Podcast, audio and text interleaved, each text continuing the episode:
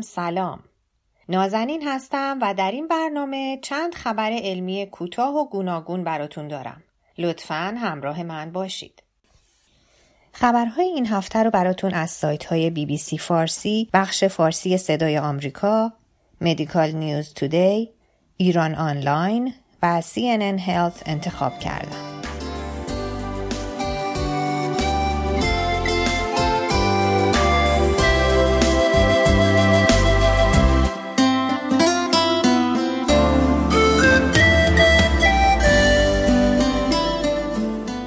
جدول مندلیف 150 ساله شد.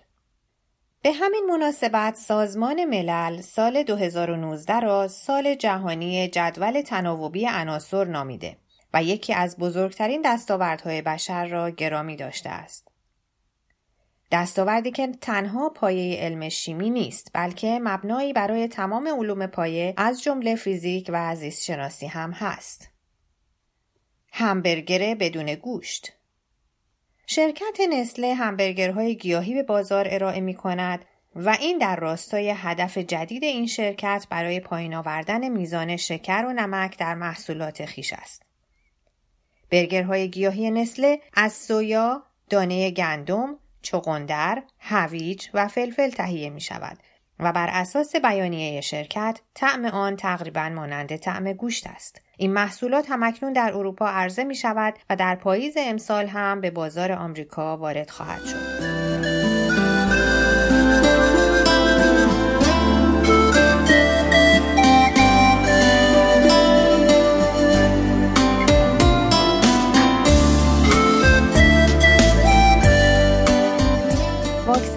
جدید HIV که می تواند ویروس نهفته را آشکار و سپس نابود کند.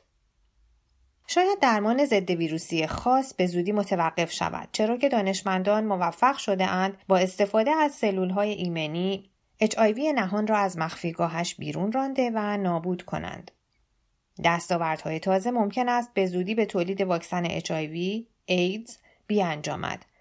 این موفقیت جدید دانشمندان در ماه گذشته سال جاری یعنی اپریل 2019 میلادی اعلام شد.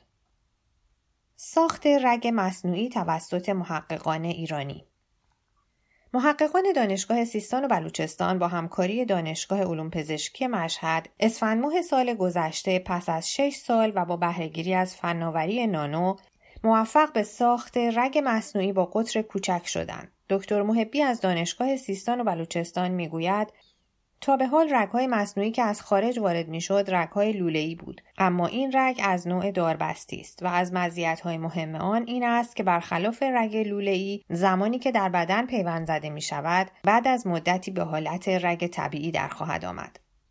در حال حاضر پیوند این رگ بر روی حیوان با موفقیت انجام شده است. حمل کلیه اهدایی برای پیوند برای اولین بار توسط یک درون مرکز پزشکی دانشگاه مریلند اواخر اپریل امسال یعنی 2019 میلادی اعلام کرد که کلیه‌ای که به بیماری اهدا شده بود برای نخستین بار توسط یک درون یا پروازگری که کالا حمل می کند به مقصد برده شد و عمل پیوند با موفقیت انجام شد. بیمار که یک خانم 44 ساله اهل بالتیمور است بسیار خوشحال و راضی است. او پیش از انجام این عمل به مدت 8 سال مجبور بوده با استفاده از دیالیز به زندگی خود ادامه دهد. همانطور که می‌دانیم عضو اهدایی هرچه سریعتر به محل جراحی حمل شود نتیجه موفقیت آمیزتری را به دنبال خواهد داشت. این انتقال تنها پنج دقیقه طول کشید. استفاده از درون می تواند تحول بزرگی در امر پیوند عضو ایجاد کند و مدت زمان انتظار برای دریافت عضو و همچنین موفقیت عمل جراحی را به نحو مؤثری بهبود بخشد.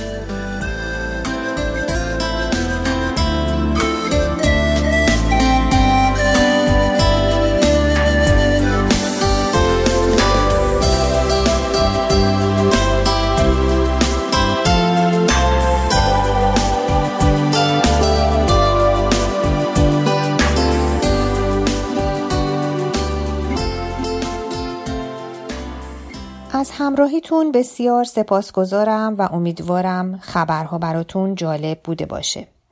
نظرها و پیشنهادهای شما برای ما مهمه. پس لطفا از ما دریغشون نکنید تا برنامه بعد خدا نگهدار همگی شما.